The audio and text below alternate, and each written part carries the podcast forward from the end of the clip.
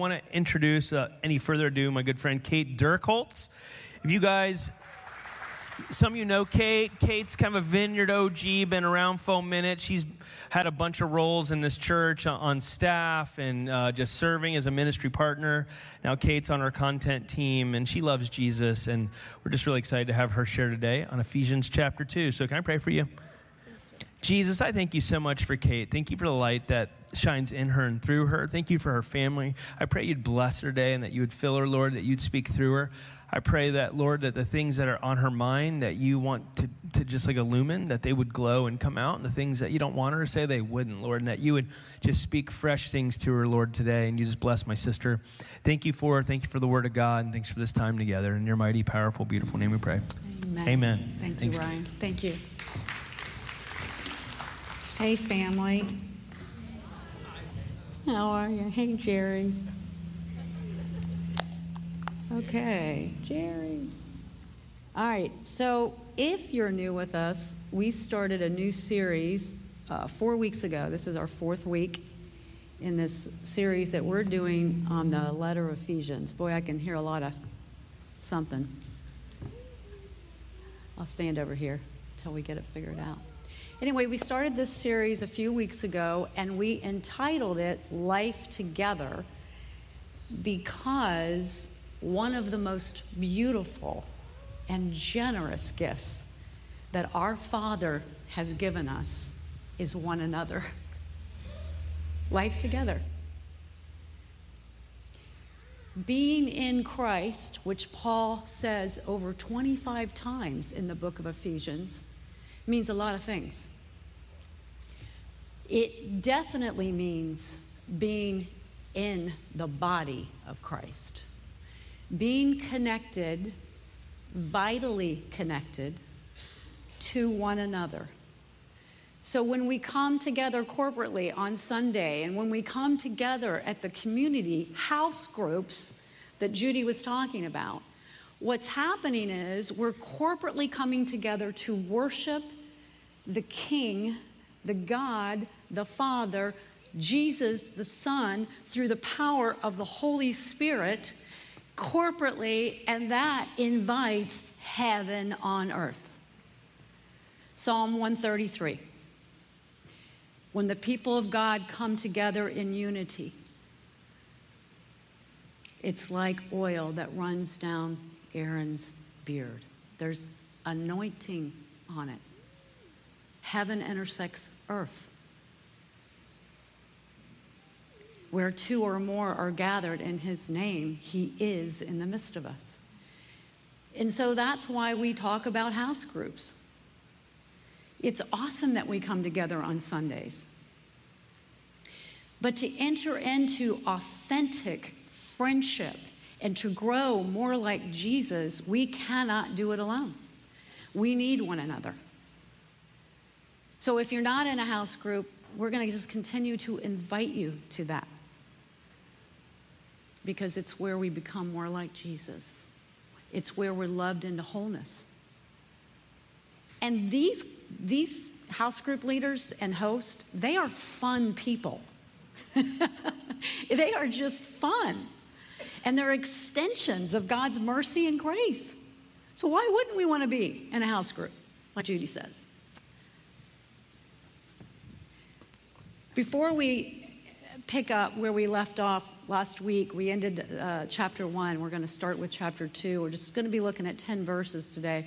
But before we do, I want to talk just for a few minutes about the conversion of Saul to Paul, the one that wrote this letter, and at least 12 more, if not possibly 13 more, of the letters of the New Testament. So I want to talk of his conversion and his worldview to lay a foundation of where we're headed today. In Acts chapter 9, we learn that Paul, while breathing murderous threats to the Lord's disciples and going into the synagogues to arrest Jewish believers who were saying that Jesus was the long awaited Messiah, the long awaited Christ that the Jews were looking for. And he was arresting them.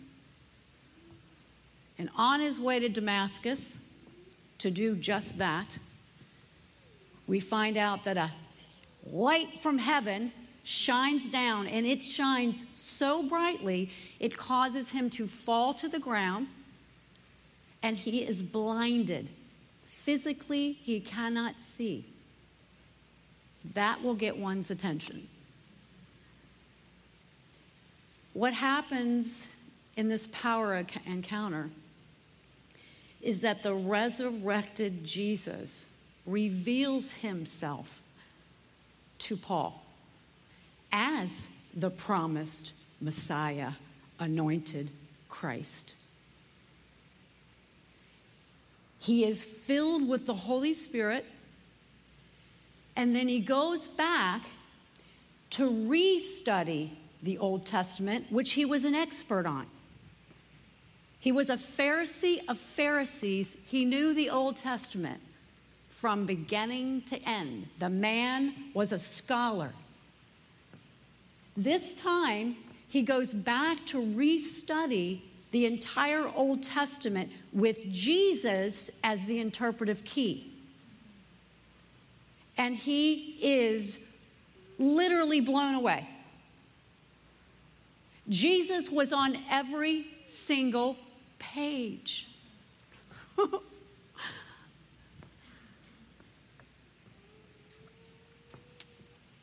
and it changed every single thing in Paul's life. Through the gift of wisdom and revelation that Paul prays for, that he speaks of in chapter 1, that Ryan talked about last week, through that spirit of wisdom and revelation, his eyes are open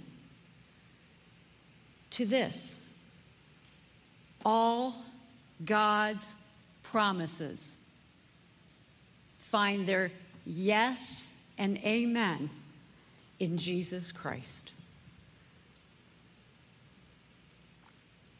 The Holy Spirit deeply desires that we understand, that we grow in understanding and revelation.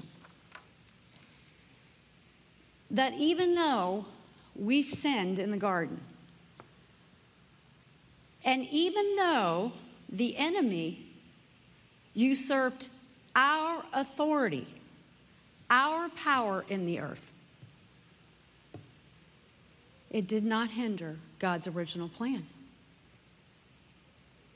It did not hinder his original plan for creation, for humanity, for the planet that we live on because it is good. It was created by God. So at the moment we fell in the garden, the creator of all things seen and, and unseen said, I have a plan to get you back. I'm going to get you back. I'm not giving up. I'm going to pursue, hotly pursue my children. That's a good father the one we sung about. Genesis chapter 3, verse 15. So, what? We got the creation story in 1 and 2, right? We find out our call is to fill the earth like the water covers the sea, you and I, to represent the Father wherever we go. And then somebody comes along and tempts us and we trade God's kingdom for the enemy's kingdom. Genesis 3:15 no sooner did we fall God said nah I got a plan. So he says to the evil one and I'm going to read this. It's going to be up here. Yeah there it is. This is what Bible scholars call the first gospel Genesis 3:15 to Satan I'm going to put enmity. I'm going to put hostility between you and the woman, and between your offspring and hers. And he's going to crush your head, and you're going to strike his heel.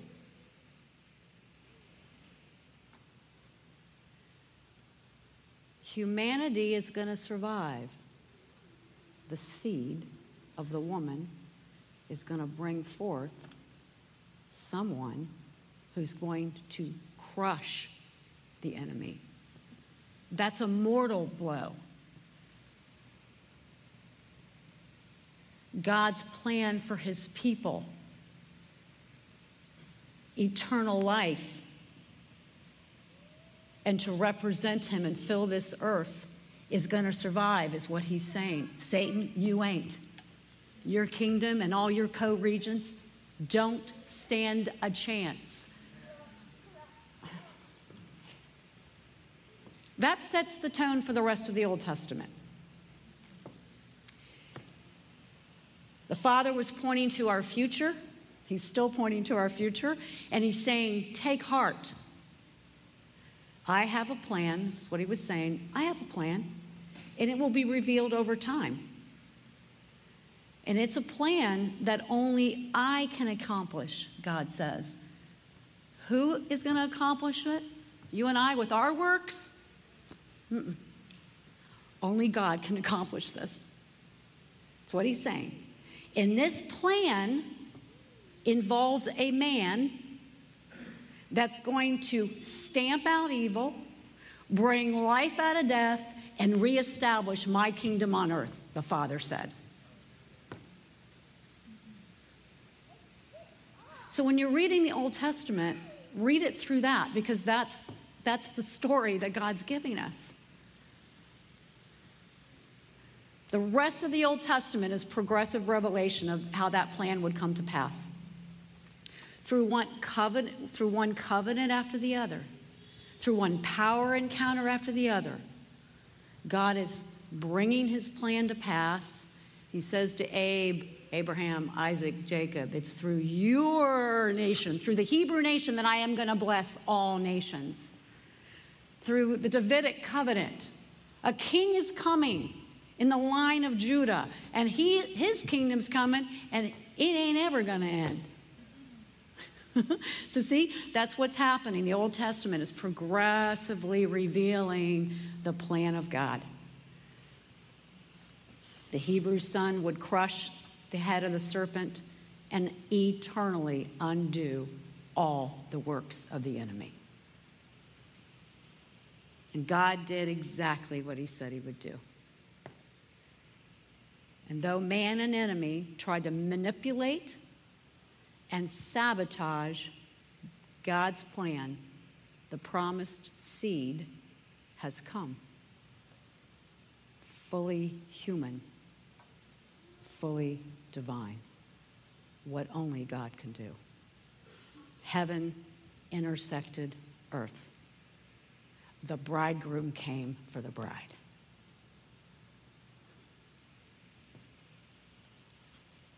Christianity is not a new religion, it's the fulfillment of our Father's perfect plan to get us back. All God's promises in the Torah, the Mosaic Law, the prophets, the writings, the wisdom, all of those are fulfilled in the only begotten Son, Jesus the Christ. And we are living in 2023 with eternal life, one another, gifts of the Spirit. Why? Because the Father had a plan and his plan supersedes all plans. We have to remember that now in 2023. It looks bad out there. God's plan has come to pass and it's continuing to, and it will be completely fulfilled. That's what Paul's worldview is as he's writing the Ephesians. Picking up in chapter 2, verses 1 through 5.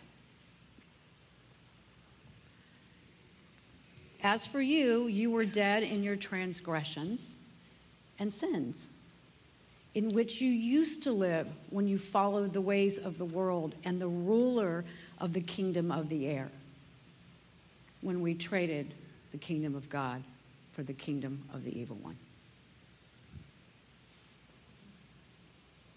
And is now at work in those who are disobedient. All of us lived among them at one time, gratifying the cravings of our flesh and following its desires and thoughts. Like the rest, we were burnt by nature deserving of wrath. But because of his great love for us, God our Father, rich in mercy, made us alive with Christ when we were dead in transgressions. It is by grace that you have been saved. He didn't wait for us to clean up our act. He died for us while we are yet sinners. Bishop Barham writes Sin is not a weakness that we can overcome, but a condition from which we have to be saved. So, what Paul is reminding us of is when we put our trust in Jesus, the Christ, who paid the ransom in full for the sins of the world, we are saved. Period. There is only one name under heaven and earth to be rescued, and that is the name of Jesus, the Christ. Ephesians 2 6 through 9. And God raised us up with Christ and seated us with him in heavenly realms in Christ Jesus, in order that in the coming ages he might show us the incomparable riches of his grace expressed in his kindness to us in Christ Jesus.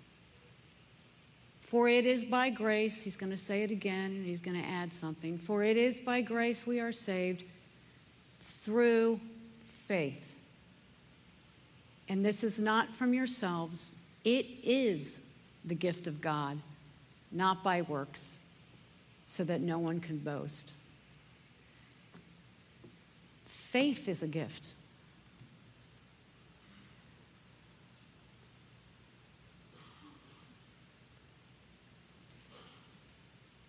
looking at what Jesus did on the cross and in his resurrection and ascension and just saying, Lord, I, I believe. I don't have to understand it all, but I want, boy, I want what Jesus had. I want to live that way. And to do that, he says, Well, come on. Take my gift received by faith. Jesus, forgive me. Love me in wholeness. See, the enemy thought he owned us. The enemy thought he had the last word over us. Did he? Uh uh-uh. uh Our Creator, Father God, said, They are mine. We are His. So He did what only He could do. He sent His Son, His only begotten Son, to lay down the perfect sacrifice. He crashed into our world on a rescue mission.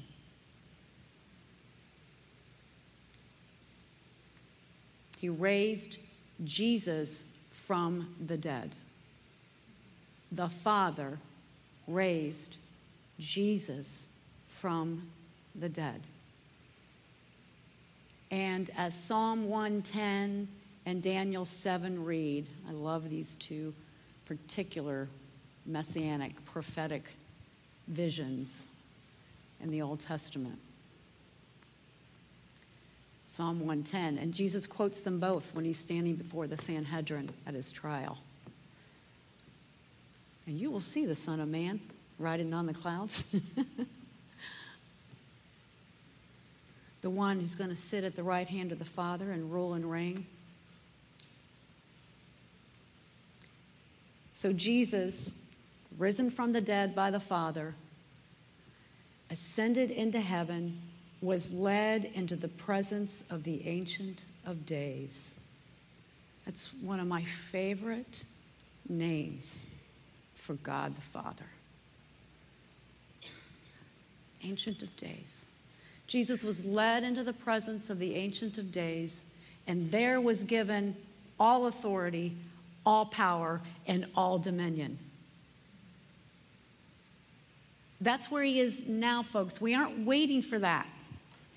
it's happened. He's ascended and he's been given all authority and all power and all dominion. Remember verse 110 in Ephesians. What's God's plan? That all things all power, all authority be what? In heaven and earth. Under who? Jesus Christ. That's where our Jesus is. And his kingdom will never end. You know, as, I, as I'm rereading this and just asking, you know, Lord, there's so much here, right? This is this book of Ephesians. What in particular is this telling me about God? Because remember, that's what we're trying to do. We're, we're, we're lifelong learners in this thing, right? We're, we're, we're c- continuing to unlearn things that we think are right and true of God. And then the Lord is saying, let me, let me unlearn you there, right? Let me teach you. So we ask, how do we do that? One of the primary ways to do that, what? Is through the Word of God. It's such a gift. So we ask ourselves, what is that section of Scripture that we're reading saying about God? And in light of what it's saying about our Father, what's it say about me? What's it say about us? And then, in light of that, how should I respond? So every time I pick up the Bible, Holy Spirit, what is this saying about my Father? Jesus, my Savior and my Lord, what's this saying about you? Holy Spirit, my shepherd and my teacher and my counselor, teach me. Change me. Empower me to do what you've called me to do. For me, was as I was reading this again, I, I felt like the Lord was just saying, you know, all over again, that God gave me a gift that I could never do. I, I love you guys, but I could not give up my daughter back there sitting back. I couldn't give her up for you.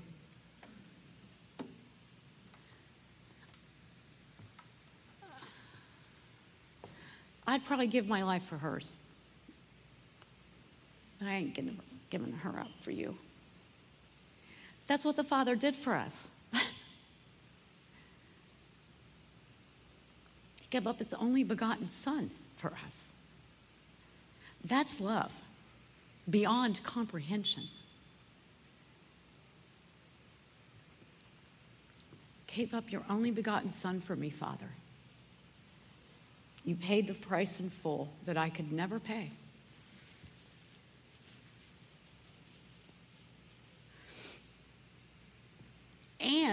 And what Paul is wanting to remind us of or teach us for the first time is God's power supersedes all power.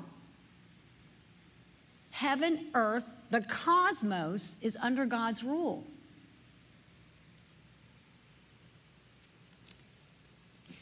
It's not under the evil powers and principalities and those who are sons of disobedience rule. The enemy is still the prince of this air. But who's got the last word? Who's in charge? Who is right now strategically interfering on you and I's behalf? God the Father. For his plan that started with Christ when the kingdom of God came on earth through Christ and will be consummated when God comes back. Jesus says, All I started is finished. What does that say about me? That I am forensically declared not guilty for my past, my present, and my future sin. Because where am I? What did that, what did we, we're in Christ, Christ is in us, and we are in heavenly realm. Remember what it said, what we just read?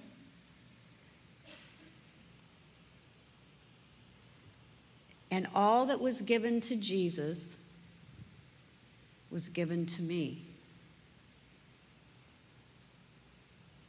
Jesus walked out of the grave. I'm walking out of the grave. Folks, that is such good news, and I think we just kind of just say it, you know, we believe it, right? We do believe that, right?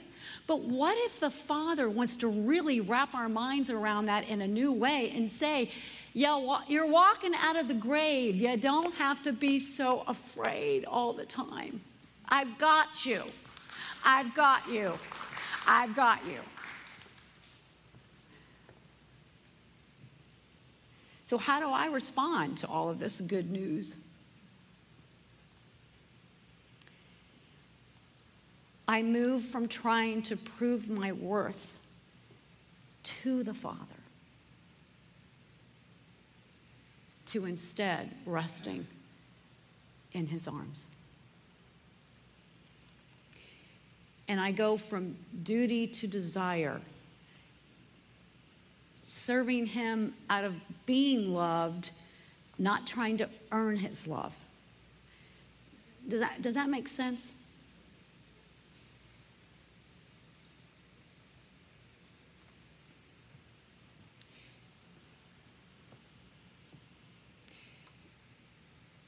We're going to read the last verse today, that we're going to study today, and then I'm going to go where I feel like the Lord's saying to go as our closing. For we are God's handiwork. Verse 10. This is probably one of my favorite scriptures in all of Scripture.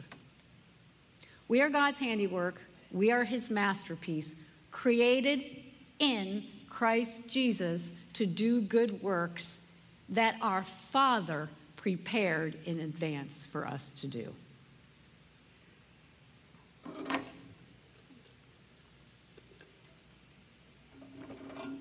One of the gifts God gave me is I love sparkle stuff.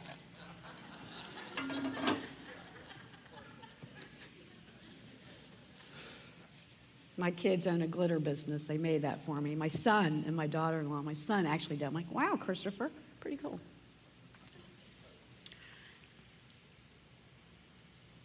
the good works which God prepared in advance for us to do. Good works definitely has to do with moral ethics and refraining from immorality, living out and representing the Father. And, and we are really going to talk about that when we get towards chapter 4 and 5 because it's, it's a very serious thing. We've been elected and chosen to represent the fa- Father, the Son. So it does have to do with how we live, what we think, we do, and we say. But it also has to do, and I believe that Paul sets us up for this in the first verse of Ephesians. It has to do with the giver of gifts, that the Holy Spirit is the giver of gifts. He decides what gifts we get and what measure. So relax. This ain't Wall Street. We're not earning the gifts, they're gifts, charismas.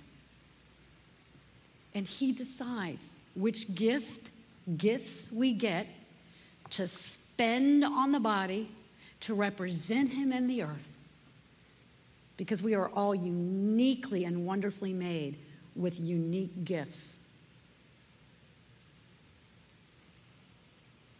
Paul started out the, the letter of Ephesians my name's Paul, and I was chosen by God to be an apostle of Jesus. Who knew? what? I'm, a, I was chosen to be an apostle of Jesus the Christ, the one I was killing people for.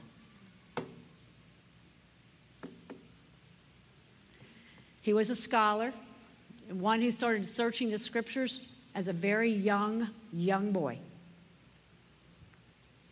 He had dual citizenship, so he could travel around Rome freely. What Paul came to understand and know, none of that was by accident. It all was part of God's plan for him. And he wants us to understand that the Father of lights chose us, gifted us, and equipped us to advance the kingdom of God, to proclaim that Jesus is alive, resurrected, ascended, sitting at the right hand of the Father, and I have eternal life because of it. And Paul, in particular, was called to be an apostle to the Gentiles. I, am not going to head that, babe. Ryan will talk about that next week. It's very important that we understand that, though. Over the next few weeks, we'll talk about why that's so important. It was unthinkable in the first century. Jews did not eat with the Gentiles, let alone say, you're going part of the plan here. That was part of the progressive revelation that came after the resurrection. That it was always for every tongue, tribe, and nation. So, spending the gifts God gave Paul cost him everything. Remember what he said in Philippians, one of the other prison letters? For the sake of Christ, I have lost everything. But I count all that I lost as garbage because I am now in Christ and Christ is now in me. For the sake of Christ, I lost everything. Hallelujah. And I am so incredibly grateful, truly, that Paul chose to spend the gifts that God gave him for all that he had, all who he was. Family, we are God's kiddos, chosen and beloved. We are his handiwork, his masterpiece, which actually in the Greek language means his artwork. I'm his artwork? You're his artwork. I think Danielle's my artwork. I think she's so cute, blessed. I love everything about her.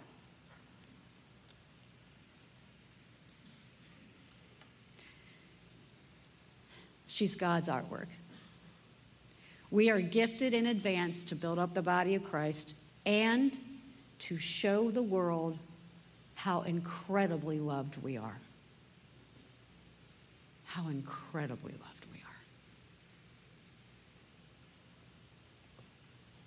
We have a part to play. That's what Paul is saying.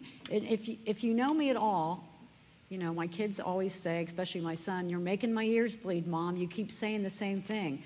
We're plan A, there isn't a plan B. Well, I'm going to say it again. Family, we are plan A, and there ain't no plan B.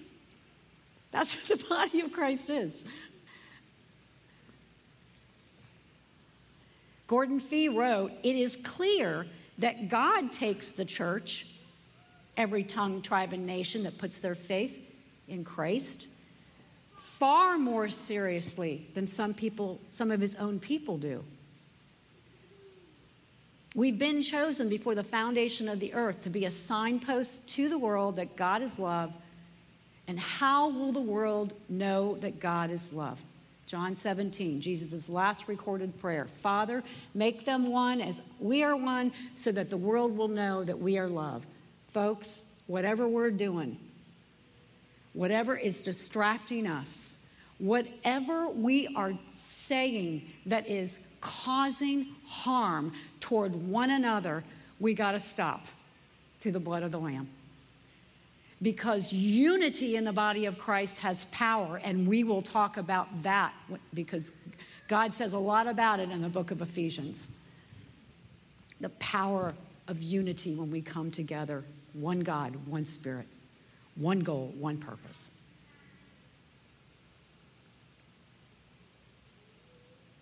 And who God calls, he equips because he is the giver of gifts. The worship team, for Pete's sakes, they are gifted by God. They know what, they, right? So they're up there spending the God given gifts to build up the body.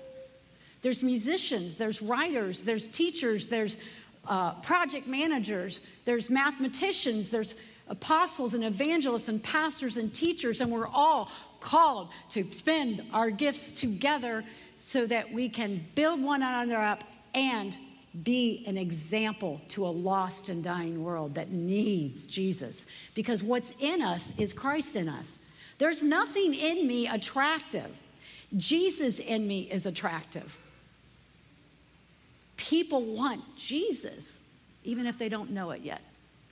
But when they see Jesus, they're like, what's going on with, man, that Julie and Kurt England? I love hanging out with them. They are so much fun. They love. What's going on with them? Oh, it's God in me. That's the answer, right? All right, I'm going to close with this. I feel led to zero in on the effects of trauma and how it in particular relates to this series. One reason that we continue to keep God the Father at bay is that we assign attributes of those who have harmed us toward the Father.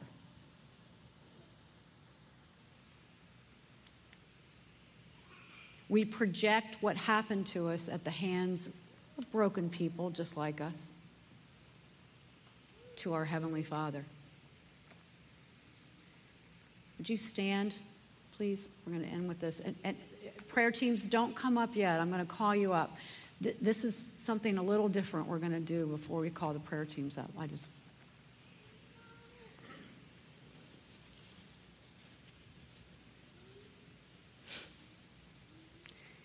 And when I call the prayer teams up in just a minute, I'm going to read some things that I feel like the Lord said specifically that are fears in each one of us there are fears in us that God, the Holy Spirit, wants to deliver us of. Because fear will cause us to make poor decisions that will lead to more poor decisions, right? And God wants to deliver us of fear. So before we do that, I'm going to ask that everybody just close your eyes and put your hands on your heart If you're at home listening and watching or later this week,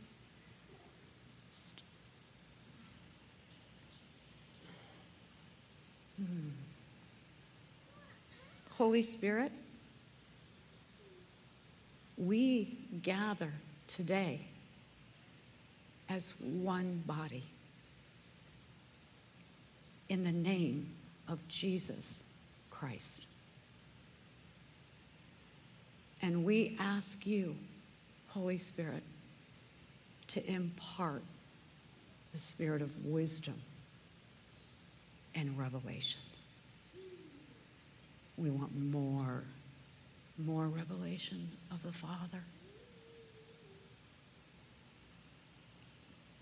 We want to see the Father as trustworthy, the kindest person we'll ever meet all loving, all powerful.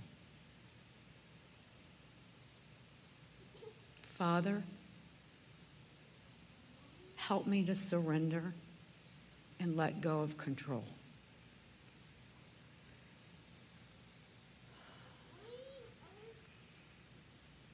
Help me let go of control. Help me to trust you, Father.